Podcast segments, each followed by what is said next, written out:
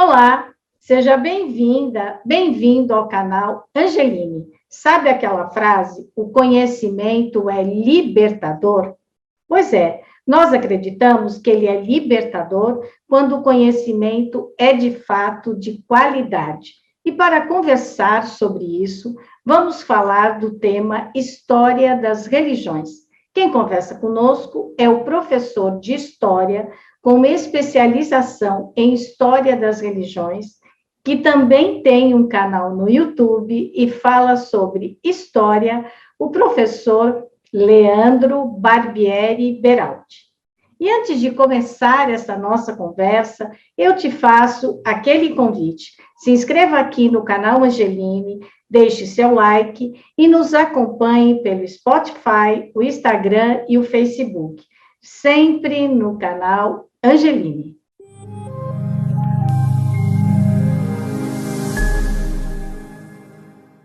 Professor Leandro Barbieri Beraldi, é um prazer recebê-lo aqui no canal Angeline. Muito obrigada por ter aceitado o nosso convite. O prazer é todo meu, agradeço o espaço e a oportunidade de poder falar um pouquinho aqui sobre história, sobre a história das religiões, que é um tema que é, me é muito caro. Muito obrigado por esse espaço.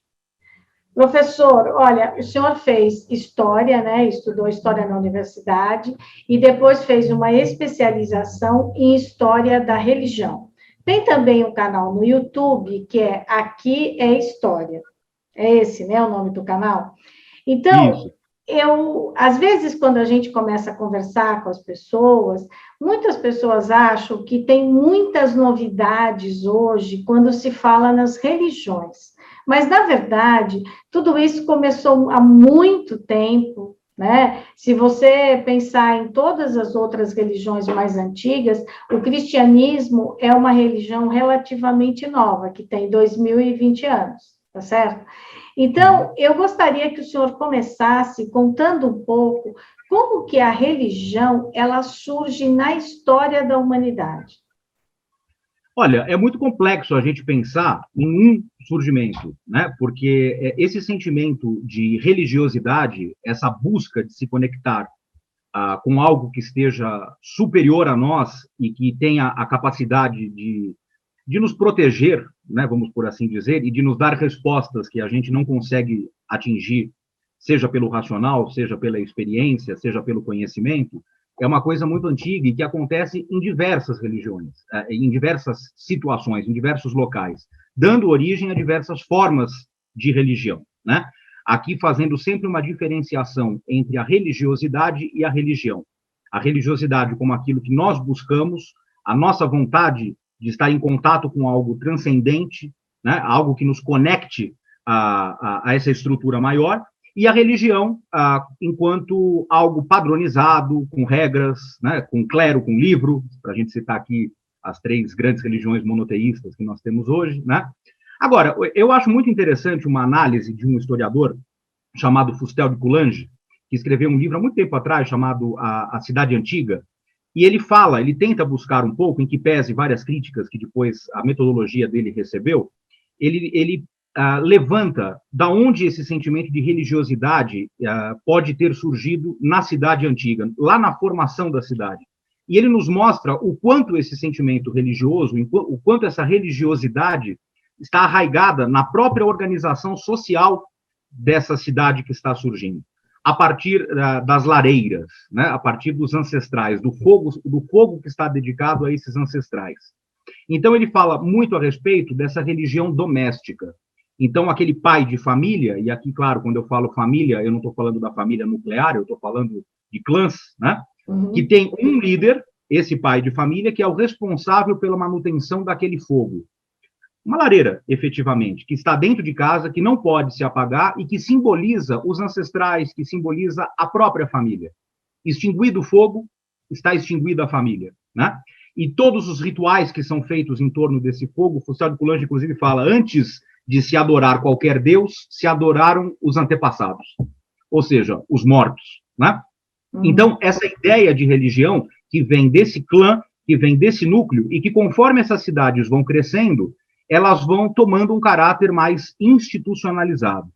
E aí nós passamos a ter, ah, até uma liberdade aqui, duas religiões. Aquela religião que é do Estado, aquela religião que organiza, aí podemos pegar os povos mesopotâmicos, podemos pegar o Egito, né? o faraó como um deus né? na terra, o dono das águas do Nilo, da, das margens férteis. Né? Então, uma religião que seja do Estado e uma religião doméstica, o culto a esses antepassados, esse fogo sagrado, essa ideia de que os ídolos da família representam aquele determinado clã. Então a gente vai percebendo que essa ideia de religião, que se organiza a partir desse sentimento de religiosidade, ele sempre esteve presente na formação do que nós consideramos cidade, do que nós consideramos uma, uma organização social, uma vida comunitária. Até porque a, a instituição dessas regras que se tornam sagradas, que se tornam incontestáveis, elas servem de base para que o próprio governo também seja incontestável. Eu não vou desafiar o faraó porque eu estou desafiando um Deus. E eu não posso desafiar um Deus porque serei castigado por isso. Então, e o faraó é muito... usa isso ao contrário. Como eu, ele usa a religião para poder colocar regras políticas, né? Ele, eu, eu não diria nem que ele usa a religião, eu acredito que ele realmente acredita naquilo. Né? A, a, é difícil nós pensarmos sempre a questão das chaves culturais. Né? Ele, ele acredita, você, desculpa, ele acredita que ele de fato é um Deus na Terra, digamos assim, é Deus isso? na Terra, exatamente. Ele é um Deus na Terra. Ah, inclusive, todas as representações pictóricas que nós temos do, dos faraós sempre vai mostrar esse faraó maior do que as outras pessoas, uhum. porque simbolicamente é um Deus, ele está acima disso, né? Alguns serão representados com elementos uh, de fertilidade, com seios, mostrando aquela ideia de uma grande mãe, portanto, uma divindade que abastece tudo aquilo. E aí começa a ideia de uma, de, de uma possibilidade até de crise política. Porque quem é a pessoa que vai dizer realmente esse faraó é um deus, realmente esse faraó é um bom deus? São os sacerdotes. Então, se existe uma crise política entre faraó e sacerdote, nós vamos ter aí uma crise que, antes de ser uma crise de religião, é uma crise política. Como, por exemplo, a do Amenófis IV, quando ele decide se transformar o Egito numa, numa civilização monolatra. Então, ele coloca assim: tiremos os deuses, porque aí esses sacerdotes de Tebas que estão incomodando deixam de nos incomodar, e vamos adorar um único Deus, uh, uh, e eu sou o representante dele na Terra. Então, é, é uma maneira que ele vai encontrar, segundo alguns historiadores, de dirimir um pouco essa, essa influência dos sacerdotes. Mas tudo isso para responder a sua pergunta. É muito difícil nós pensarmos qual é a origem de uma religião. Será que nós estamos falando de uma origem ancestral? Será que nós estamos falando de uma referência familiar? Ou será que nós estamos falando da constituição de um Estado? Será que nós estamos falando de uma justificativa de poder? Eu acredito que estamos falando das duas coisas.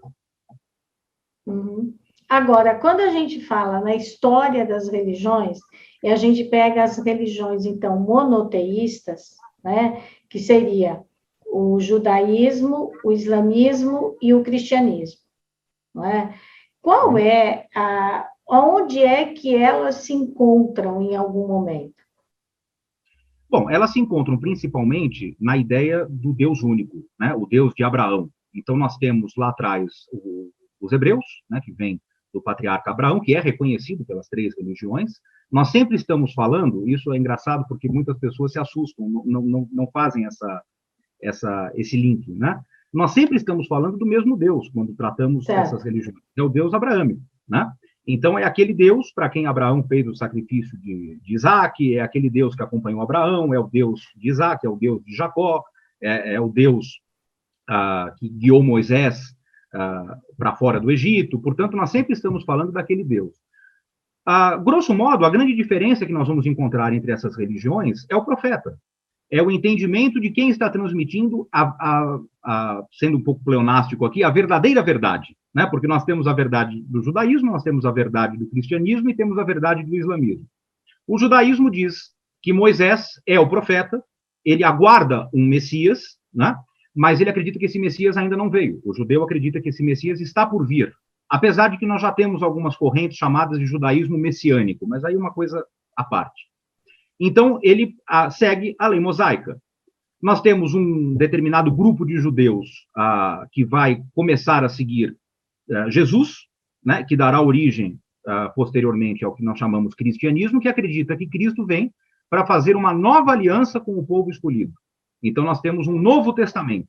Tá? Então, segue-se tudo aquilo que está na Torá, o Pentateuco, tudo aquilo que está no Velho Testamento, mas sobre uma, uma nova interpretação. Porque agora nós temos um novo profeta que é, para o cristianismo, o próprio Deus encarnado, o Filho de Deus na Terra, que vem para fazer essa nova aliança. E, por fim, e já seis séculos depois, nós vamos encontrar uh, o profeta Mohammed, Maomé, né, que vai uh, falar a respeito das, vamos dizer assim, dos desvios que estão acontecendo na religião e que ele uh, vai corrigir a partir da revelação que lhe é feita pelo anjo Gabriel, uh, que vai ditar para ele o, o Alcorão, ele dita para os seus discípulos uhum. escreverem, compilando então aquele que será chamado de o último livro, o verdadeiro livro para o, o islamismo, que vai seguir, que os islâmicos então seguirão aquilo que Mohammed, Maomé diz sem descartar os antigos profetas. Então, no Alcorão, nós vamos encontrar referências a Jesus, vamos encontrar referências a Maria, não uh, o entendendo como um filho de Deus, mas como um profeta de Deus que veio, que deve ser respeitado, porém, o último profeta do Deus de Abraão teria sido, então, Mo uh, perdão, uh, Mohammed. Então, é. basicamente, nós temos uma diferença de profetas, mas o Deus é o mesmo. Estamos falando do Deus de Abraão. Uhum. Agora... Só uma coisa interessante, só para complementar, veja só, o Deus de Abraão, o Deus da família de Abraão, o que se liga àquela ideia inicial desses deuses domésticos, esses deuses de casa, né? Esses deuses que passam a sua bênção de pai para filho, né? Então Abraão que vai passar para Isaac, Isaac que depois vai passar para Jacó, portanto, existe essa ideia desse culto doméstico também por trás dessa, desse monoteísmo que é quando Deus também diz a, a Abraão: você vai ter uma descendência que vai cobrir a terra, né? É isso. Né? Exatamente. Né? Então vem. Exatamente. Agora, quando a gente fala da religiosidade e da religião, é uma necessidade que o homem tem, a mulher, de explicar é, coisas que ele não consegue explicar. Por exemplo, o, o horário que o, o sol se põe ou o horário que o sol acorda, né, digamos assim, o amanhecer, o anoitecer, você pode saber que horário será, mas você não pode dizer amanhã será tal horário. Você tem que respeitar isso que acontece. Você pode prever que irá chover, mas você não pode dizer amanhã tem que chover. Né? Então, é, são esses, é, é essa, esse tipo da natureza, é isso que fez com que o homem e a mulher passassem a pensar num ser superior? Eu, eu acredito que também. A, a, a religião, ela vai nos trazer, uh, e aí eu falo de religião mesmo, a, a organização da religião, as uhum. regras, né? a ideia de, de, de um ou vários deuses, seja ela politeísta, monoteísta, o que, que ela vai nos trazer? Ela vai nos trazer uma sensação de pertencimento a alguma coisa, né? Aqui, usando a definição do, do Lactânio, né? A ideia de religare, de nós uhum. nos ligarmos a alguma coisa superior, né? Isso já sob uma interpretação mais voltada para o lado cristão. Mas, uh, sim, ela, ela nos dá essa possibilidade de nos ligarmos com o transcendental. Mas ela também nos dá a possibilidade de fazermos parte daquela determinada sociedade uh, e para usar um termo bem, bem cristão, bem religioso, daquela congregação. Né? Uh, é a sensação de fazermos parte de alguma coisa.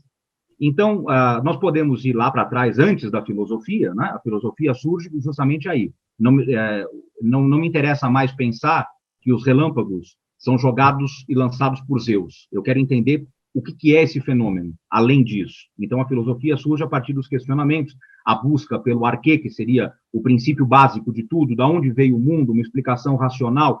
A filosofia, ela vem para, aspas, substituir tudo isso, né? mudar a maneira de se procurar entender o mundo, que até então era a religião que nos dava. Hum. Então, quanto a isso, sem dúvida nenhuma. Mas eu vejo muito da religião ah, sob esse ponto de vista sociológico, essa necessidade, principalmente hoje, essa necessidade de acolhimento e aquela certeza, e eu sempre coloco aqui certeza entre aspas, porque essa certeza não existe, de que eu estou convivendo com o outro e esse outro é como eu, ele pensa como eu, ele tem os mesmos valores que eu. Se nós pegarmos, por exemplo, a própria origem do islamismo, ah, o islamismo ele vai ser muito bem aceito em toda aquela região dos árabes, porque provoca justamente essa sensação de pertencimento. Imagine um povo que é comerciante ah, e que vai fazer negócio. Então, eu tenho os meus deuses, você tem os seus. ah, que certeza eu tenho que eu serei pago, que o contrato será honrado? É diferente do nosso, Deus ser um só e o mesmo, e ter um livro e um profeta, e nós jurarmos em nome desse profeta e desse livro que nós vamos cumprir aquilo que nós falamos.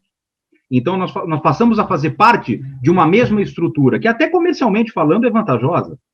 Então, ah, eu vejo muito da religião ah, sob esse ponto de vista sociológico, sobre o pertencimento principalmente nos dias de hoje, em que está tão difícil pertencer a alguma coisa, está tão difícil ser acolhido por alguma coisa. Talvez isso explique por que as religiões hoje estão tão fortes, não só no nosso país, mas como no mundo inteiro, essa busca por pertencimento. Essa busca por pertencimento, especialmente aqui no Brasil, ela passa também pelas igrejas neopentecostais, né? Que na verdade o que acontece, os pastores eles foram acolhendo as pessoas que não encontravam outra, literalmente outra acolhida, né, outra recepção em outras religiões. Então ali elas, como se elas fossem, elas, tiveram um encontro com semelhantes.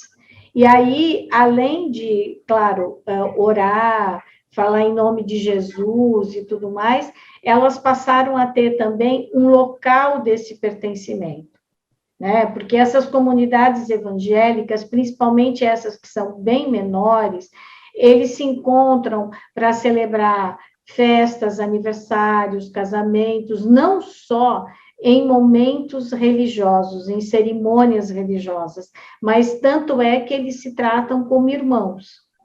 Né? Então, quando você diz assim, você vê que no Brasil, agora eu acho que acalmou um pouco, mas antes se dizia muito isso pode contratar fulano, ele é evangélico. Esta palavra, ele é evangélico, essa expressão dizia, ele é honesto, ele é decente, você pode contratar. Num país onde a maioria é católico. Então, essa coisa do pertencimento tem a ver com isso, não tem? Tem a ver com isso e tem a ver também com aquilo que nós falamos lá no início sobre a religião oficial e a religião doméstica. Certo. Ah, pelo seguinte, se nós pegarmos o, o, Brasil, evidentemente o Brasil é um país de formação católica. Né? Nós somos colonizados pelos portugueses, tivemos influência dos franceses, uh, tivemos, uh, enfim, toda a influência que nós recebemos no Brasil, a catequização, jesuítas, né? uh, as, irmã, as irmandades, mesmo as irmandades leigas em torno da, das religiões, portanto, da religião, a, a vida social e a formação do Brasil ah, sempre foi ah, católica, católica apostólica romana, né? Mesmo com a separação entre Estado e Igreja na, no advento da República, até mais ou menos a década de 50, 60, era muito difícil nós pensarmos numa separação entre Estado e Igreja. Né? A autoridade do padre era muito maior do que a autoridade do prefeito. O prefeito não ia é. se indispor ao padre, absolutamente. Né? Ah, se o delegado desse uma bronca em alguém, era uma coisa, mas se o padre desse, era outra. Então, uh, isso ainda, ainda, é, ainda existe em algumas cidades, principalmente mais para a região do, do, do, interior, cidades menores, isso ainda acontece, né? Uh, em menor escala, mas acontece. Então, nós temos essa ideia dessa religião oficial. Mas nem sempre essa religião oficial, ela se conecta ao sentimento de religiosidade daquele que a frequenta. Então, eu posso dar aqui um exemplo bem, bem bobinho, né? Uh, vamos imaginar uma senhora de engenho, né? A esposa do senhor de engenho, que está tendo dificuldades para engravidar, ela quer ter um filho homem, ela quer dar a continuidade à sua família. E ela não consegue engravidar de jeito nenhum.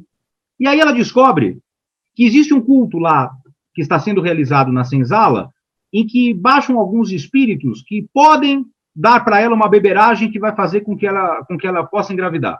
Será que ela não vai? Vai. Vai. Lógico, tem registro de, vários casos assim, né? Porque as religiões de matriz afro, por mais que elas tenham sido reprimidas, em, em, algum momento, principalmente depois da Revolução do Haiti, aquele medo que existia do, da, das rebeliões, elas começaram a ser um pouco toleradas para que, o, que esses escravos. Uh, é uma coisa terrível, a escravidão é uma mancha terrível na nossa história, mas é fato, né? Uh, para que os escravos se sentissem mais ambientados, se revoltassem menos tal. E os próprios senhores, muitas vezes a senhora, o, o próprio senhor frequentavam, iam lá, né, escondido do padre, evidentemente, né? Ah, quantas pessoas não fazem práticas de meditação, vamos trazer para o dia de hoje, são católicos, se apresentam como católicos, mas fazem práticas de meditação uh, budistas, né? Uh, tem um japamala, né? Uhum. É, é, é, é, um sincretismo, mas também tem muito a ver com a ideia de que eu tenho a minha fé. Eu sou muito mais espiritualista do que religioso. E aí tem uma coisa que eu acho formidável, porque em muitos lugares do mundo isso é inexplicável, que é o católico não praticante. Isso, né? é o que eu falo, é o único lugar do mundo. Né? É, e, e, é muito interessante, porque, só fazendo um parênteses, hoje nós também já temos o evangélico não praticante, que são os chamados desigrejados, que são aqueles que, que não, não congregam, que, que leem a Bíblia em casa, em família. Já existe um movimento assim, né, que inclusive deixa muitos evangélicos preocupados, porque a congregação é base da, da, da, da, doutrina cristã, da leitura evangélica, né? Então, uh, tudo isso para dizer o seguinte: uh, esse sentimento de faço parte uh, de alguma coisa não necessariamente está ligado à minha busca espiritual, aquilo que eu preciso para mim, né? Então, muitas vezes, alguém procura uma igreja, seja uma igreja neopentecostal, por exemplo, muito mais porque ali eu vou encontrar elementos que mexem com a minha emoção, que mexem com aquilo que eu sinto, uh, que, que, me, que me, me, me dê uma fé palpável, né? O movimento neopentecostal ele surge lá no início do século XX, principalmente, o pentecostal, perdão, né? justamente com essa ideia de que a revelação de Cristo, a revelação de Deus continua acontecendo, né? Eu posso ver o fenômeno ali na minha frente, eu posso ver alguém falando em línguas, como aconteceu lá em Atos dos Apóstolos, né? Eu tenho contato com a divindade. E a igreja, a, a igreja oficial, essa igreja de Estado, ela é o quê? Ela se tornou aquele grande templo, afastado, né? Eu, é, é, com uma doutrina que eu nem sempre entendo, com um vocabulário que eu nem sempre entendo, ah, que, me dê, que me dá respostas, mas que chega num determinado ponto e diz assim, não, a partir daqui, ah, você não está preparado para ir, ou a partir daqui é mistério. Então, mistério não se contesta, é dogma. Então, essa pessoa ela vai buscar resposta em outros pontos. O espiritismo, por exemplo, muitos dos católicos que se dizem católicos não praticantes, e até praticantes, são adeptos da literatura do Allan Kardec. Porque a, uhum. a, já ouvi isso de muitos católicos, dizendo assim: olha, chega um ponto que para, e eu preciso saber o que vem a partir daqui. E só o Kardec me deu essa resposta. Até porque, quando uma pessoa morre, as pessoas ficam procurando é, entender o que aconteceu. Né? Então, uhum. se você sabe, se você tem essa ideia da reencarnação, se você acha que realmente ela está na luz, que ela pode te proteger de lá, ou que você pode rezar, orar ou vibrar, como dizem os espíritas daqui, por que não? Se você gosta tanto dessa pessoa. Né? Então, e, e, a religião católica especificamente, ela realmente não prepara para a morte, né?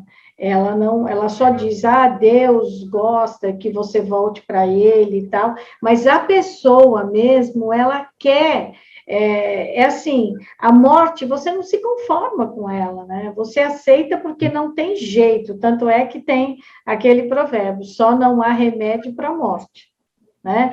Porque você, então, é, desculpa, eu acho por isso que eu penso que o espiritismo ele cresce tanto também, né? Porque você vai discutindo e vai falando sobre isso, não é isso? Eu, eu diria que a Igreja Católica ela prepara para a morte aquele que vai morrer, não aquele que ficou aqui. Isso. Porque ela vai falar, ela vai falar sobre a salvação, né? Uhum. Que é a grande discussão, inclusive, que deu origem ao luteranismo, né? Vou me salvar pelas obras ou vou me salvar pela fé? Como, como é a salvação, essa discussão toda. Então, assim, a gente está sempre pensando como que eu vou me salvar. Mas quando você perde um ente querido, aí, e aí? Uhum. Ah, e aí vem uma pergunta que a gente faz, né? Ele se salvou? Será que ele se salvou? Que é uma, é uma discussão, e olha que interessante isso. A gente trata aqui como se fosse uma coisa recente. Não é, uma discussão egípcia. Né? Uhum. Uh, o, o, o, egípcio, ele, ele fazia, ele, se, ele mumificava, ele preservava aquele corpo, porque ele acreditava que esse corpo tinha que ser preservado, porque aquela alma, ela iria passar pelo julgamento de Osíris, ah, onde o coração seria pesado, então de um lado nós colocaríamos o coração, do outro lado colocaríamos uma pluma. Se a balança mostrasse que o coração tinha o mesmo peso que a pluma, significa que aquela pessoa foi uma boa pessoa, vamos por assim dizer, seguiu aquela determinada moral e, e vai poder entrar no reino dos mortos e vai continuar vivo, né? Mas aí, na múmia, se coloca orações para os mortos, uh, amuletos, chaves, como se fossem mapinhas para que ele pudesse chegar até esse julgamento, para que ele tivesse sorte nesse julgamento. E a pessoa acreditava que fazendo tudo isso está orientando esse morto a ser salvo. Né? Então, a ideia de salvação ela está muito ligada. Na Mesopotâmia, menos. A Mesopotâmia já entende a morte como uma condenação sem volta. Mas no Egito. Na, é, é na verdade, o que o Egito tentava era dizer que os mortos não morriam, né? Eles iam havia... viver em outra dimensão, mas eles não iam ficar, eles não seriam mortos, né? É isso. É, que não é diferente do que vai dizer o Espiritismo, né? uhum. né? Que não é diferente do que vai dizer, de certa forma, até o próprio catolicismo, né? O catolicismo diz, uh, o evangélico, por exemplo, diz, ele está em glória, né? Uhum. Ou seja, ele está com o seu corpo glorificado né? ele está ao lado de Deus. Mas uh, aí vem aquela questão: o que, que é mais confortável? Na, vamos trazer para o século XXI. O que, que é mais confortável? Eu imaginar que essa pessoa está em algum lugar onde ela está esperando um juízo final, ou imaginar que essa pessoa pode reencarnar como meu neto e eu continuar convivendo com ela. Certo. Então a religião ela vai trazer muito, uh, apesar de que muitos espíritas ficariam chateados comigo de eu chamar de religião, né? Porque muitos espíritas defendem que o espiritismo não é uma religião. Ah, mas acaba sendo, porque mexe muito com, com, com ritos, mexe muito com, com, enfim, com livros, né, com, teorias, então, uh, lamento, mas tem, tem, a ver, podemos chamar de religião, né? Uh, como, como, como, como que essa religião, como que essa resposta chega até a pessoa? E, e esse é o ponto que eu acredito hoje, quando nós pensamos em história das religiões. Nós temos que olhar para trás e ver que as angústias são sempre as mesmas. O ser humano é sempre o mesmo. A diferença é que ele vai encontrar respostas distintas e vai ter uma oferta distinta e que muitas vezes está limitada pela política. Eu não posso dizer que na Idade Média, com a Igreja, aí quando eu falo Idade Média, deixando claro, estou falando de um ponto específico, França, Inglaterra, o que a gente chama de Idade Média, né?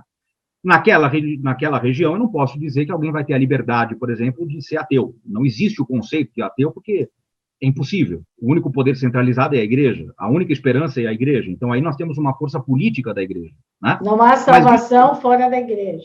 Não há nada fora da igreja, né? Não há salvação e não há vida, porque uhum. toda a minha vida dentro da, da lógica medieval europeia, toda a festa, todo feriado, todo trabalho, tudo que eu faço está em função daquela igreja. Se eu não fizer parte daquilo, eu estou excluído. Eu estou certo. excomungado, que é um termo que para nós hoje não significa tanto, né? Mas imagine ser excomungado, não Naquela poder fazer parte da comunhão. É não ser convidado para a festa que todo mundo foi. Certo. Uhum. Agora, professor, quando a gente fala em religião que não tem um único Deus, que não é monoteísta, como que as pessoas se comportam? Para cada coisa que elas querem, elas pedem para um Deus? Aí depende. Depende de que culto politeísta que nós estamos, nós estamos colocando. Né? Ah, por exemplo, vamos lá, vamos, vamos voltar para o Egito. Né? No Egito, nós temos o culto a Amon-Ra, né, dos sacerdotes de Tebas, aquele que eu comentei agora há pouco, que deu aquele conflito lá com Amenófis IV, que se autoproclamou Akhenaton. Né? O culto a Amon-Ra era um culto muito popular, né? Ah, mas não era um culto único. Nós tínhamos um culto a, a inúmeros outros deuses, a, inúmeros, a, a diversos panteões. Né? Esses deuses egípcios uh, formavam um panteão que já é diferente, apesar de encontrarmos similaridades, evidentemente, porque, como eu disse, as angústias são sempre as mesmas, né?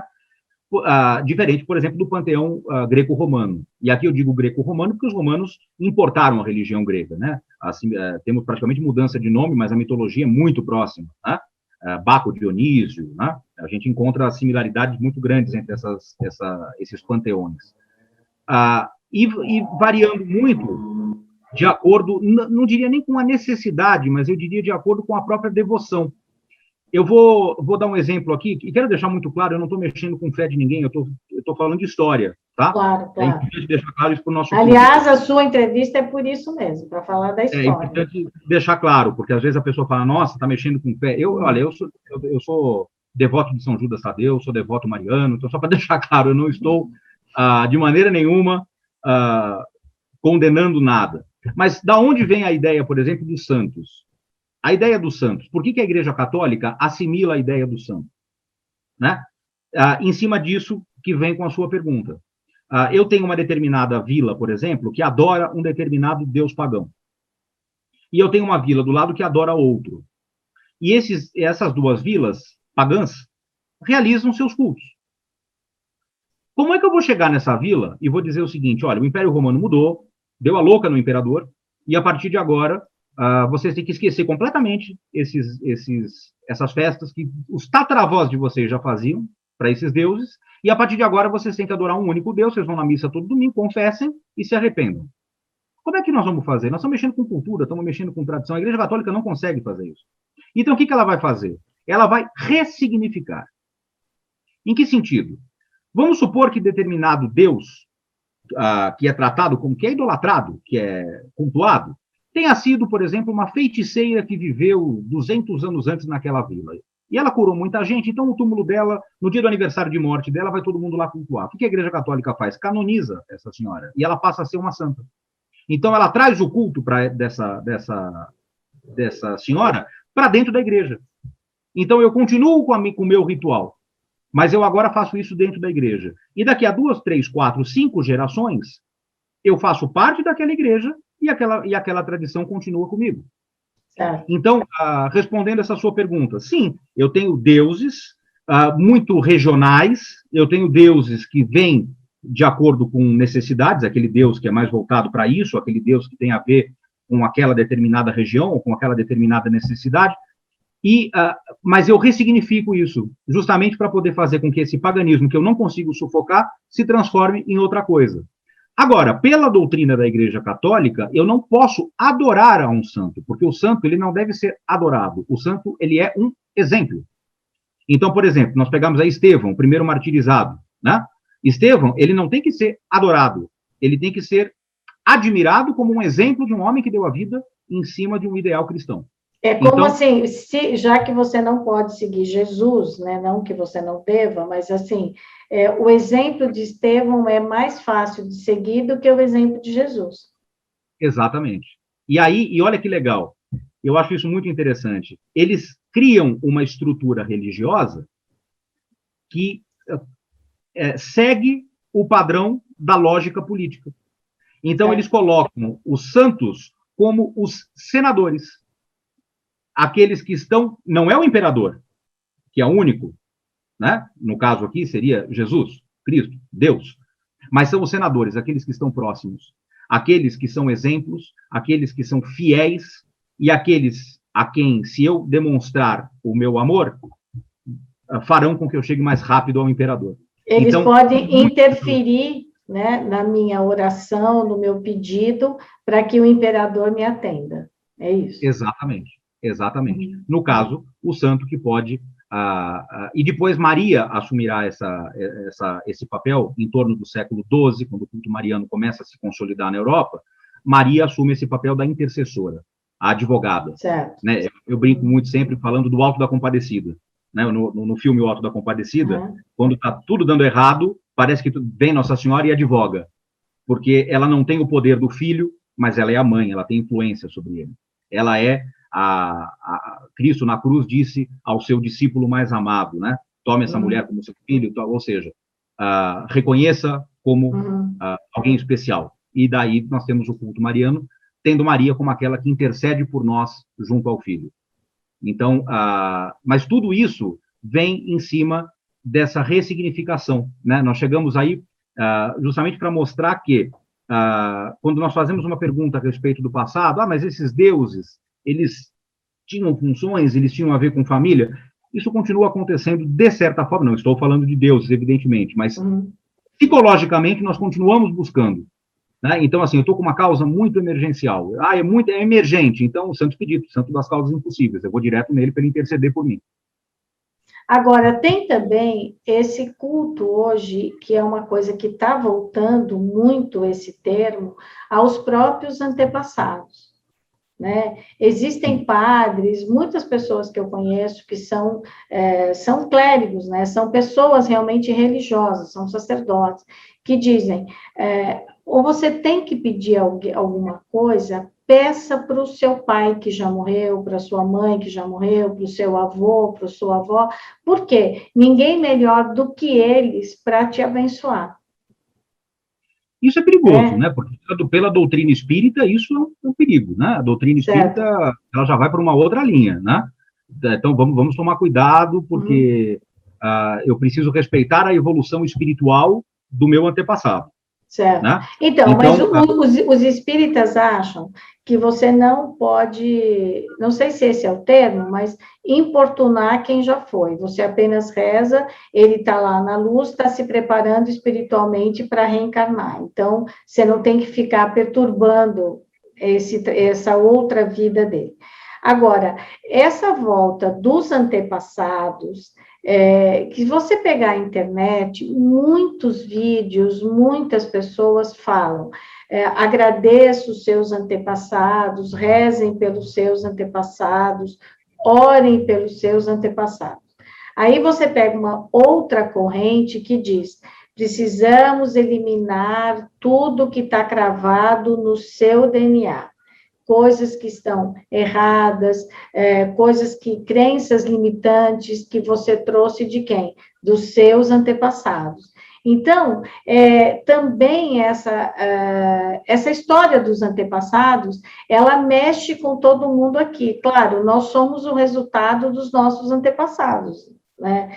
Porque mas, ao mesmo tempo, é, eles também podem nos abençoar, segundo alguns, e segundo outras correntes, que não são exatamente religiosas, mas que se dizem espiritualistas, essas correntes também dizem que muita coisa você tem que tirar. Eu acho que nunca foi falado tanto nesse termo, crença limitante, não é? Ah, o que tem acontecido na nossa civilização, nós, nós, estamos vivendo um período de colapso. Eu acho que esse é o ponto-chave aqui. Né? Nós estamos vivendo períodos muito difíceis. Eu não falo da pandemia, a gente já uhum. vem vivendo. O século XX foi um século difícil, o século XXI está sendo um século difícil, uhum. uh, de muita disputa, de muito problema. Uh, na história, nós observamos que todas as vezes que uma sociedade está em colapso, ela se volta para um passado que teria sido melhor. Isso já não vai acontecer numa civilização que está bombando. Eu vou dar um exemplo, no caso da Mesopotâmia. Se nós uhum. pegarmos uma, uma, parte da região babilônica, uh, não havia ideia de preservação do passado. Eles destruíam o templo antigo para construir um mais bonito e maior. E não se preocupavam em preservar, porque a ideia era fazer cada vez melhor. Eles pensavam no uhum. progresso. Porque era uma civilização que naquele momento estava dando certo e eles pensavam assim, é daqui para frente.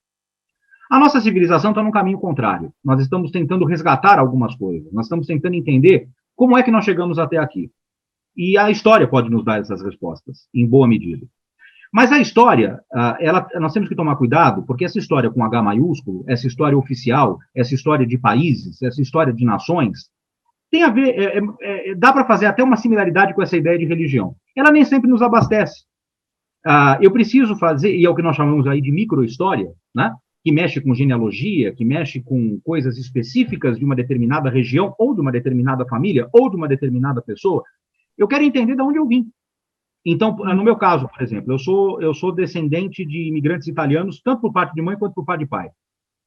Eu quero saber por que, que esses imigrantes vieram para cá. Fui atrás, pesquisei isso. Quem, quem eram essas pessoas? Por que, que vieram para cá? O que faziam? Do que gostavam? Que, é, é, é, é uma forma de nós tentarmos buscar um elo com o nosso passado e, consequentemente, conosco, ah, com nós mesmos. Né? Entendermos da onde viemos e para onde vamos. Né? Uhum. Então, uh, sob esse sentido, a genética, por exemplo, tem nos ajudado bastante. Uh, existem sites hoje onde nós podemos fazer uh, de casa mesmo, e, e a preços acessíveis. a gente recebe, recebe em casa um, um potinho, colhe o, a saliva, o DNA, manda para o laboratório e eles te devolvem um mapinha mostrando as, as últimas oito gerações de onde vieram. Para quem não tem nem base de como começar um estudo genealógico. Né? Tem, é, é real, isso aí está uhum. acontecendo hoje. Né? Então, existe sim essa busca. E eu não acho que essa busca ela seja só um sentimento religioso, apesar de envolver um sentimento religioso. Eu vejo muito mais como uma necessidade uh, de um mundo, como diz, dizia o sociólogo o Zygmunt Bauman, um mundo líquido. Uhum. As nossas relações são muito líquidas, ou seja, nós não temos nada sólido. É a geração do unfollow, né? Eu briguei com você, eu deixo de te seguir, eu não te vejo mais, eu não preciso conversar e acabou. As relações, elas estão líquidas, né? Então, quando eu, eu busco raízes, eu busco entendimento, eu busco da onde eu vim, isso me dá uma certa segurança, me dá um certo orgulho. Não, eu Você está tá procurando uma coisa sólida, né? Você diz, não, eu tô... é como agora, por exemplo, a gente vê a luta, né, é mais do que justa e precisa ser apoiada por todo mundo contra o racismo né? É. A luta dos negros, quando a pessoa fala, eu sou negra, eu tenho uh, orgulho da minha pele, eu tenho orgulho do meu cabelo, né? Por quê? Porque por muito tempo houve uma repressão danada, né? E Ainda é, tem isso, né? Mas a verdade é que, assim, a, a, partir do momento que você descobre de onde você veio, o que você fez, o que os seus antepassados fizeram, o orgulho de ser quem você é, é uma autoestima tamanha, né? Você fala, nossa, quantas pessoas lutaram para que hoje, né, eu esteja aqui, por exemplo, falando com você. Então, isso tudo faz com que você também é, pense não só na sua religiosidade, mas também na luta de todos que passaram. É por isso que eu te falo que eu nunca ouvi tanto a palavra antepassados, né? Eu não sei se você concorda com isso. Concordo. E olha, em cima disso, disso que nós estamos conversando, olha, olha que coisa terrível. A, a, a mácula, a, a, vergonha da escravidão no nosso país, que é uma coisa vergonhosa, uma coisa nojenta. Nossa, né? A gente é. tem uma dívida com os negros enorme. Não, é abjeto, é abjeto, é horrível. Ah, nós negamos, nós, ah, os escravocratas, é que nós, como brancos, acabamos falando nós, né? Os brancos negaram essa possibilidade de sensação de pertencimento e orgulho dos antepassados dos negros. Porque uh, como que o negro vai, vai fazer o que eu acabei de dizer que eu fiz? Eu, eu, eu consigo descobrir de que cidade veio meu bisavô na Itália? Como que o negro faz para descobrir de que tribo africana ele veio? De repente, alguém. Uh, e, uh, parece loucura isso, mas não é. Alguém hoje que está trabalhando, que sofre racismo, que tem dificuldade de se colocar no mercado de trabalho, que teve poucas oportunidades na vida, ah, em virtude dessa herança nojenta que nós temos da, do racismo e da escravidão, pode ser descendente de um nobre, de um rei, uhum. de um sacerdote poderoso, que se tivesse continuado na África, não existe sem história, né? Mas a, a, abrindo esse esse parênteses, seria parte de uma classe de uma classe dominante. Então, uh, e não tem a menor ideia. Quer dizer, foi negado o direito o direito da própria história dessas famílias que nem os seus próprios sobrenomes conhecem, porque adotaram, quando, quando da abolição, quando da, da adotavam o nome do, das fazendas ou dos senhores das fazendas. Então, são negros que trazem nomes portugueses, nomes espanhóis, e que não sabem a sua própria origem, e aí, trazendo para o nosso tema, nem mesmo a sua origem religiosa. Porque nós tínhamos lá uh, alguns do candomblé, nós tínhamos islâmicos, né, os malês, por exemplo, uh, e, e que hoje nenhuma identidade religiosa familiar consegue encontrar, porque isso lhe foi negado por causa dessa coisa terrível e absurda que foi a escravidão. Então, esse tema, que para mim é um tema que mexe muito comigo, é, é um tema que me incomoda, por, uh, também por isso. Uh, negar o direito à história de uma pessoa é um, é um crime contra toda a humanidade. E você vê, né, o Brasil considerado um país católico, que foi colonizado por portugueses, junto com os jesuítas, abençoou a escravidão. Né? Para você uma ver, base é, é uma parte, claro, sempre em todo lugar tem gente que luta e briga para que as coisas base. fiquem diferentes. É, mas a verdade é que assim, o que, que acontece, que é uma coisa que eu sempre aqui bato nessa tecla, é, não há uma preocupação com a essência da religião, mas sim com as regras morais daquela religião. Então, em vez de você, você se preocupar com o amor e a misericórdia daquele Criador que você acredita, você fica o tempo todo dizendo: olha, ele vai te castigar, você não vai para o inferno, ou então você não vai reencarnar de novo, ou você. É, é sempre assim, uma pressão, né? Não é assim, olha, faça isso, perdoe, para que você caminhe, né? Tira essa raiva desse seu coração, mas não assim, se você não fizer, Deus te castiga. É, as religiões, muitas vezes, não conseguem inverter isso. Né? No e sentido as de... pessoas a barganharem com Deus. Né? Isso, né? e, daí, e daí começa essa discussão, né? Você vai lá, pede para o santo, você não sei o quê, você tem que dar isso, tem que dar aquilo. Quer dizer, é, você não faz uma discussão ou uma religiosidade que eu diria de qualidade, né? Que é uma ligação de você com quem o ser que você acredita e você estabelece uma relação com ele. Não é que cada um vai ter uma religião particular, mas você não pode ficar dizendo eu creio em Deus, mas olha, eu não posso fazer isso, não posso usar determinada roupa, é, eu tenho que usar isso, eu tenho, eu tenho que comer aquilo, eu tenho que deixar, é, eu não posso fazer isso nesse dia. Então, que Deus é esse, né? Que te colocou aqui para te, te castigar o tempo inteiro? Porque isso também é uma repressão política da moral para você segurar as pessoas, né? Ah, bom, eh, temos lá em Romanos 10, 4, se eu não me engano, né? O fim da lei é Cristo para a justiça de tudo aquilo que o crê. Uhum. Né? Ah, então, ah, essa ideia do legalismo, que está muito ligado às leis mosaicas, né? Ah, eu, eu, sempre brinco, né? Se nós seguirmos lá as leis mosaicas que estão lá no, no Pentateuco, vai, vai, ficar um pouco complicado. Uhum. Nos levar, nós vamos regredir um pouquinho em vários aspectos. Uh, eu, eu, eu, digo o seguinte: uh, eu nunca contesto e discuto a fé individual de ninguém, porque certo. eu acho que a pessoa está buscando alguma coisa. E se ela encontrou alguma coisa, ótimo, desde que ela respeite esse direito do seu semelhante. Certo. E isso é muito importante porque nós não podemos esquecer que nós vivemos em sociedade.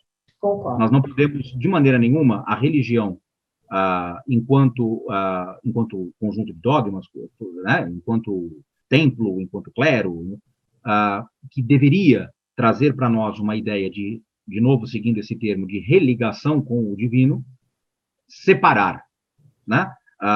Aquela ideia de eu serei salvo, você não, coitado de você, né? Então, não, porque Jesus não fez isso, né? Isso está no Novo Testamento. Jesus, é. muito pelo contrário. Né? Jesus, Jesus na verdade, professor, ele estabelece um marco civilizatório no mundo, né? que ele diz, não é mais olho por olho, dente por dente, não é mais atirar a mulher, a pedra na mulher, enfim, seja civilizado, né? Tenha misericórdia e ame o próximo como se fosse você. É isso que ele vem, né? Se você não acreditar na divindade de Jesus, a mensagem é: seja civilizado. Sim, é João 13, né? Ah, um novo mandamento lhes dou, a mais uns aos outros, como eu os amei. Né? Certo. Então, uh, esse é o pensamento cristão. Né? Uh, esse é o pensamento cristão. Então, a, minha, a minha preocupação hoje, como, como professor, e eu vejo isso acontecendo em sala de aula, e eu vejo isso acontecendo na, na sociedade que eu vivo, é que muitas vezes a religião está sendo transformada em discurso político. Uhum. E isso é perigoso. Significa dizer que eu não posso juntar religião com política? Não. Religião e política, como eu disse aqui inúmeras vezes, sempre estiveram ligadas e faz parte, não se separa isso. Mas eu não posso permitir que a política ela se coloque acima da religião. Tem que ser o contrário. Porque se o meu sentimento é, senão eu sou um hipócrita. Né? Se eu realmente sigo, se eu sou um cristão uh, e sigo aquilo que está na, no Novo Testamento, entendendo o Novo Testamento como a mensagem de, de Jesus, de, do, do, afinal de contas, do Filho de Deus na Terra, eu não posso ir contra aquilo que ele está dizendo. O problema da Bíblia, ah, e aí entrando um pouquinho numa discussão teológica, é que a Bíblia, é, tem uma frase do, de um pastor que eu gosto muito, do pastor Caio Fábio, o Caio Fábio diz o seguinte, a Bíblia pode ser a mãe de todas as heresias. Porque se eu pegar um versículo qualquer, descontextualizar e colocar isso entre aspas, eu posso transformar isso no que eu quiser. Então, por exemplo, nós temos lá o, uh, acho que deixa eu tentar lembrar aqui, acho que Mateus 10, se eu não me engano, em Mateus 10, que, que tem uma frase que é muito usada, que diz que quando, quando Cristo diz eu vim, eu, eu, eu vim trazer a espada. E aí tem aquela ideia de, tá vendo? É, eu vim trazer a espada em que sentido? No sentido de que eu sei que eu vou provocar distensões. Eu estou aqui para isso. Pra, pra, estou fazendo uma nova aliança. Isso vai abalar os que, fizer, os que não acreditam nisso. Ele diz aos apóstolos: vão perseguir vocês como me perseguiram, faz parte. Ah, nós uhum. estamos aqui para mudar, para mudar o mundo, vamos colocar dessa maneira, né? Então, ah, essa a, a, grande preocupação é quando essa, essa palavra ela cai na mão de pessoas. E aqui eu não estou entrando em debates político-partidários, eu estou falando de forma geral, porque cai para os dois lados, né? Se é que só existem dois lados, não é o caso, mas digamos assim, um país polarizado, né? Ah, que pega essa palavra, que pega essa necessidade autêntica do povo de buscar uma religação, buscar uma religião, para encontrar uma religiosidade, né? ou vice-versa, e, e deturpam e transformam as pessoas em pessoas que se tornam nada mais nada menos do que, infelizmente, massa de manobra. E isso acontece. São pessoas que brincam com a fé alheia. E aí é perigoso. E aí eu Como eu digo, digo essas pessoas não acreditam em Deus, né? Senão elas não, não. fariam isso. Não acreditam, e pior do que isso, uh, e aí eu vou falar como um homem de fé, porque eu tenho muita fé. Uh, eu tenho pena do que, do, do que espera essas pessoas que, que, usam o santo nome em vão, para usar um termo bem Exato. católico. Então, eu, eu tenho pena disso, porque uh, o problema não é a massa de manobra. O problema não é aquela pessoa que vai duas vezes por semana na igreja e que ouve e que tem fé e que bota o joelho no chão e que chora e que se emociona. O problema não é esse. O problema é se a pessoa que está lá na frente no púlpito não está lá para despertar essa fé e essa salvação. Está lá pensando em outras coisas. Esse Exato. é o grande problema. Agora, professor, é, outro dia um internauta aqui me chamou a atenção no comentário, dizendo assim, é, porque eu sempre falo, ah, o conhecimento é libertador, né, que eu considero que é mesmo, né? Então, ele disse assim, mas precisa tomar cuidado com essa frase, porque nem todo conhecimento é de qualidade nem todo conhecimento é libertador. Então, o senhor, como um professor de história, especializado na história da religião, eu quero que o senhor dê aqui um conselho as pessoas que procuram saber de fato o que ocorreu, como aconteceu, aonde que exatamente elas podem pesquisar, porque às vezes a pessoa coloca uma palavra no Google, a primeiro, o primeiro link que aparece ela entra. Então, o que que o senhor recomenda para que, como professor de história, a pessoa consiga entender o que aconteceu. E hoje, como há muita informação na internet, muita informação, como é que ela faz para selecionar naquilo que é de fato um conhecimento de qualidade? Além, é claro, né, professor, de assistir o seu canal Aqui é História, é isso? Isso, Aqui é História que faz vídeos justamente para isso para falar sobre temas de história de maneira rápida e que entretenha enquanto a pessoa está aprendendo. É, me parece é, que essa pessoa que te, te escreveu isso ah, confundiu, e é normal que isso aconteça, informação com conhecimento. Uhum. O problema hoje, nós vivemos na era da informação, mas nós não vivemos na era do conhecimento. Nós temos muitas informações. Eu, uh, eu, faço um desafio aqui a quem está nos assistindo. Eu tenho certeza que a pessoa que está nos assistindo, em algum momento, já se pegou assim: estou com uma coisa na cabeça, onde foi que eu vi mesmo? Eu não uhum. sei se eu vi na televisão, se eu vi num site, se eu vi num jornal, se alguém comentou na rua, se eu vi no Zap, se eu vi no Facebook, se eu vi no Instagram, se eu vi no YouTube, eu não sei. Mas onde foi que eu vi mesmo? Porque nós acordamos sendo massacrados por informações. Eu, quando acordo. dormir cedo, com elas, né? Acordar e, e dormir. Dormir. Eu, quando acordo de manhã cedo, ligo meu celular, mesmo que eu não tenha aberto um site de notícias, alguns grupos já estão compartilhando notícias aqui. Isso. Antes de abrir o jornal, eu já sei o que aconteceu, e fala, nossa, mas aconteceu isso? E aí, às vezes, não aconteceu. Também tem essa, né? Uhum. Mas, assim, informação é uma coisa, conhecimento é outra. E aí, uh, eu não quero aqui fazer o chato, mas conhecimento a gente vai ver em livros, a gente vai ver de pessoas que estudaram para falar aquilo que estão falando, a gente vai ver na fonte. Então, por exemplo, falando sobre a história das religiões, quer entender o cristianismo? Leia o Novo Testamento. Quer entender as leis judaicas, quer entender o que foi o êxodo, antes de qualquer outra coisa, leia o Velho Testamento. Ah, ah, quer, se, quer se envolver numa discussão a respeito do islamismo, quer entender um pouco mais, leia o Alcorão. Ah, quer, quer saber um pouco mais sobre os hindus, leia os Vedas. Ou seja, ler. Ah, não há outra forma de se aprender a não ser lendo. E lendo ah, autores que estudaram para aquilo. Né? Porque nós também vivemos hoje num, num, momento em que se desqualifica muito as pessoas, como se o estudo fosse uma coisa assim, ah, esse aí é, diz que estudou, mas eu não concordo com ele, então ele não sabe.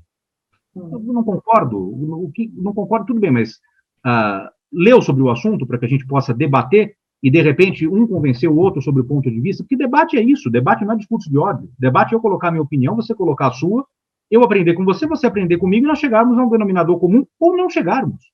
Então, Isso é porque, é por, por exemplo, professor, a gente pega aqui a questão da escravidão no Brasil que para nós dois ela foi uma vergonha, o Brasil tem uma dívida com os negros, tudo certo, nós concordamos. Se você pega uma pessoa que não concorda com isso, então a discussão é: a escravidão existiu, isso é fato. Então, agora nós vamos discutir se ela serviu a quem e para quem ela foi boa e para quem ela foi ruim.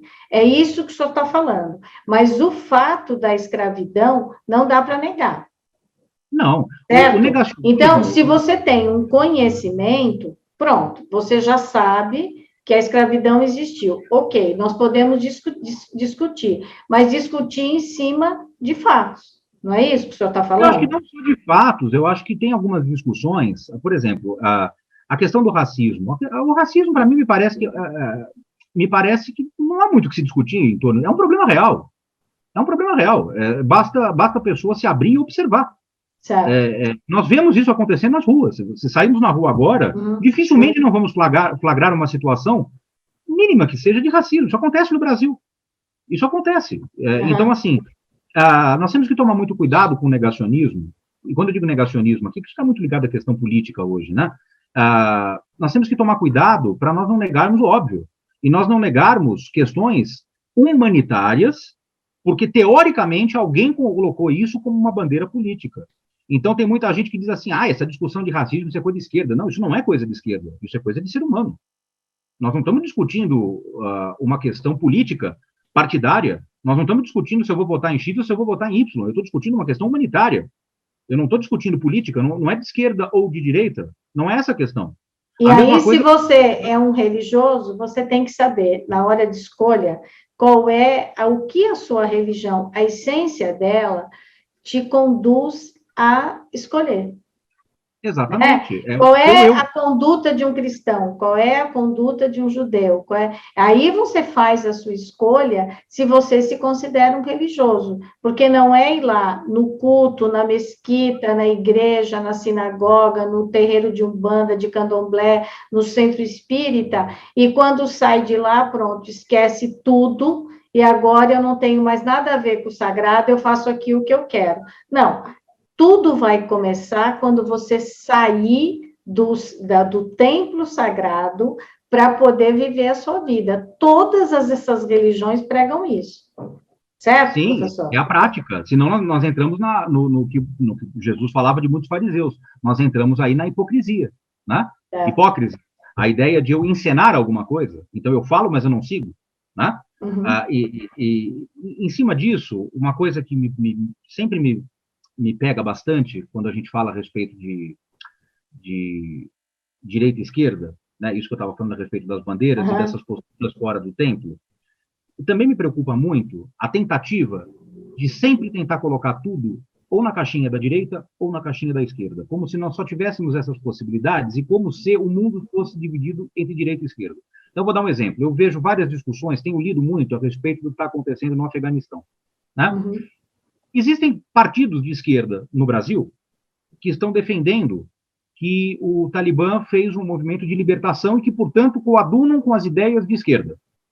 E existem outros grupos que são de direita, que estão dizendo que eles estão preservando uh, tradições locais e, portanto, eles são de direita.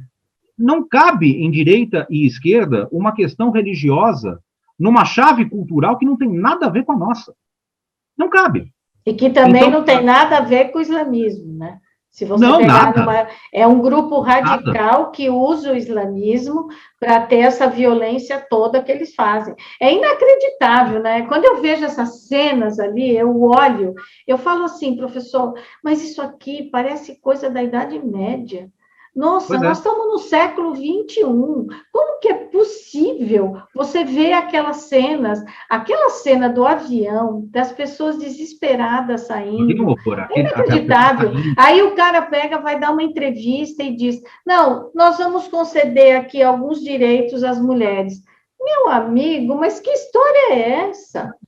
Sabe? Não, é, não, não, não, não parece que você está num filme? Que Parece. aquilo, a hora que você desligar a televisão, você fala, nossa, passou esse filme.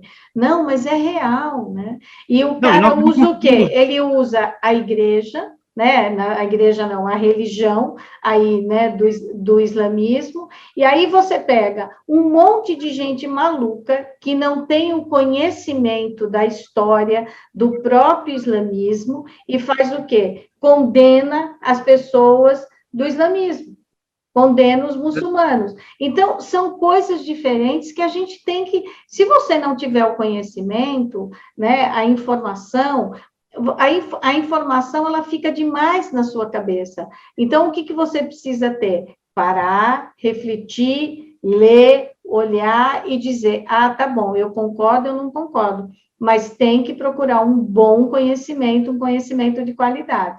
Não é isso, professor? E, e, tem que ler bastante, e tem que tomar cuidado com fonte, né? tem que tomar cuidado com fonte, tem que entender que o que está na rede social não é necessariamente verdade, entender que isso não é novidade, porque se eu tivesse dando essa entrevista há 30, 40 anos atrás, eu estaria dizendo nem tudo que está na televisão é verdade. E se eu tivesse dando essa entrevista 100 anos atrás, eu diria nem tudo que está no jornal é verdade. Porque não importa a mídia, também não vamos condenar mídia, é, é aquilo que eu já falei aqui na, nessa nossa conversa. As angústias do ser humano, para bem ou para mal, são sempre as mesmas. O ser uhum. humano é o ser humano. E nós sempre vamos encontrar os reflexos dessas angústias ah, nos adventos que forem surgindo, seja a internet, seja a tecnologia, seja o jornal. E, lamentavelmente, continuamos a nos deparar com cenas como essa do avião, como essas coisas terríveis que estão acontecendo lá. E eu me pergunto, quantas coisas uh, iguais ou piores não estão acontecendo e nós nem sabemos. É. Porque esse mundo é muito grande, né? Então, Porque, na, a... na verdade, né, professor, o que, que acontece? As pessoas pegam o, o problema que elas têm e terceirizam. Né? Então, isso não é comigo. Então, quem fez isso? Ah, foi a mídia né? Quem fez é. isso? É. Ah, foi a televisão. Ah, eu nunca faço parte daquele grupo que, que também está colaborando para isso, né? Se você pegar, por exemplo, essa questão do meio ambiente, e se você também é um religioso, você tem que preservar a natureza. Não tem nem o que discutir. Né? Então, se você não recicla o seu lixo, se você não, se você desperdiça água, energia, tudo isso faz parte de cumprir a sua religiosidade. É de que o mundo ele precisa continuar e você precisa colaborar para isso.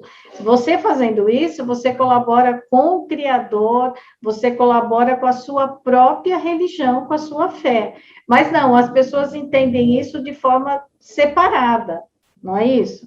E essa discussão, a meu ver, ela vai além da questão da religiosidade, porque eu posso falar isso para um ateu. Né? É, ele, ele, pode não acreditar em nada, mas ele Concordo. fatalmente acredita que aquela sociedade precisa funcionar. Exato. E que se eu não quero, ah, ah, para ser bem claro, se eu não quero ah, tomar um tapa na cara na rua, eu também não posso dar um tapa na cara na rua. O ateu concorda com isso. Certo. Então, eu, eu vejo assim, a religiosidade, ela deveria reforçar esses pontos. Mas esses são os pontos básicos do que nós, aqui no Brasil, no Ocidente, em 2021, deveríamos chamar civilização. Então, isso é civilização, isso é ser civilizado, isso é buscar. E aí, entrando numa discussão filosófica acerca da ética mesmo. Né? O que, que eu devo fazer, independentemente de moral e costumes, o que, que eu devo fazer para melhorar a sociedade onde eu vivo? Porque quanto melhor for essa sociedade, melhor eu vou viver como indivíduo. Eu estou inserido nessa sociedade. E eu acredito que depois dessa pandemia, onde nós fomos forçados por muito tempo a nos isolarmos ao máximo, acredito que deu para aprender que o ser humano ah, é o, como diz, citando Aristóteles, é um animal político. Nós precisamos do outro. Nós não podemos ser isolados, nós não conseguimos nos isolar por muito tempo. O ser humano Professor, é... o senhor pensa como eu que o mundo vai ser um pouco melhor quando a gente tentar voltar ao normal ou não? Eu nunca perco a minha esperança e a minha eu fé. Eu também não. Como então, eu digo, eu sempre em frente, com amor, esperança e atitude. É verdade. É. E eu acredito, sim, uh, que o conhecimento é libertador, o conhecimento é importante, porque muitas vezes nós achamos que estamos fazendo uma coisa nova e essa coisa já foi feita há muito tempo. Muitas vezes nós achamos que estamos indo por um caminho, mas a ciência ou a filosofia ou o que for já descobriu que o caminho não é esse. Então, muitas vezes nós ganhamos atalhos a partir do conhecimento. E outra coisa, o conhecimento é delicioso, porque pegar um bom uhum. livro e aprender alguma coisa uh, sobre qualquer assunto que nos interesse, isso eu sinto falta no nosso sistema educacional. Eu acho complicado obrigar um adolescente de 14 anos a ler Dom Casmurro, sendo que se ele descobrir esse livro com 25, ele vai ficar doido, porque o livro é maravilhoso, mas talvez com 14 anos, na geração da internet, ele não esteja preparado para ler. Então, uh, o, o, as nossas crianças, os nossos adolescentes têm que aprender que ler é um prazer, tanto quanto ver um bom filme, tanto quanto uh, assistir televisão, tanto quanto jogar um videogame. Uh, a literatura é lazer. A literatura não é obrigação, não é trabalho. Ela pode vir a se tornar, mas ela, antes de qualquer outra coisa, é entretenimento. Então, uh, talvez essa seja a grande deficiência que nós temos no nosso país, eu vou falar de Brasil, é associar a ideia de literatura à obrigação. É como se a Machado de Assis estivesse no mesmo nível de um livro de álgebra, com todo respeito aos matemáticos. Uhum. Não, Machado de Assis é entretenimento. Machado de Assis a gente lê nas férias, não lê na escola. E se as nossas crianças e adolescentes conseguirem aprender isso, nem vai haver essa discussão sobre conhecimento, porque adquirir conhecimento, a, a, a curiosidade, a vontade uh, de aprender faz parte, é intrínseco de nós. Só que a gente se afasta disso. Então, talvez o nosso sistema educacional precise nos aproximar disso. Pegar um bom livro, entregar na mão de um aluno e falar assim: você está com dúvida de tá, desses assuntos? Lê isso daqui. Olha que delícia. Está uhum. Tá faltando isso. Eu sinto muita falta disso em sala de aula e eu acredito que uh, o conhecimento é não é nenhuma questão de ser libertador. Ele é o único caminho possível para a gente conseguir sair da bolha. É, e além de sair da bolha, poder fazer as próprias escolhas, né? Porque Exatamente. daí não é alguém que decidirá por você, é você que decide. Né? Nossa, professora, adorei a nossa conversa. Ai, como eu digo, como é bom conversar com quem estuda, com quem tem conhecimento. Eu agradeço muito a sua participação, agradeço principalmente o seu tempo que hoje tempo é realmente uma coisa que é uma riqueza quem tem tempo hoje para poder, inclusive, estudar, né, professor?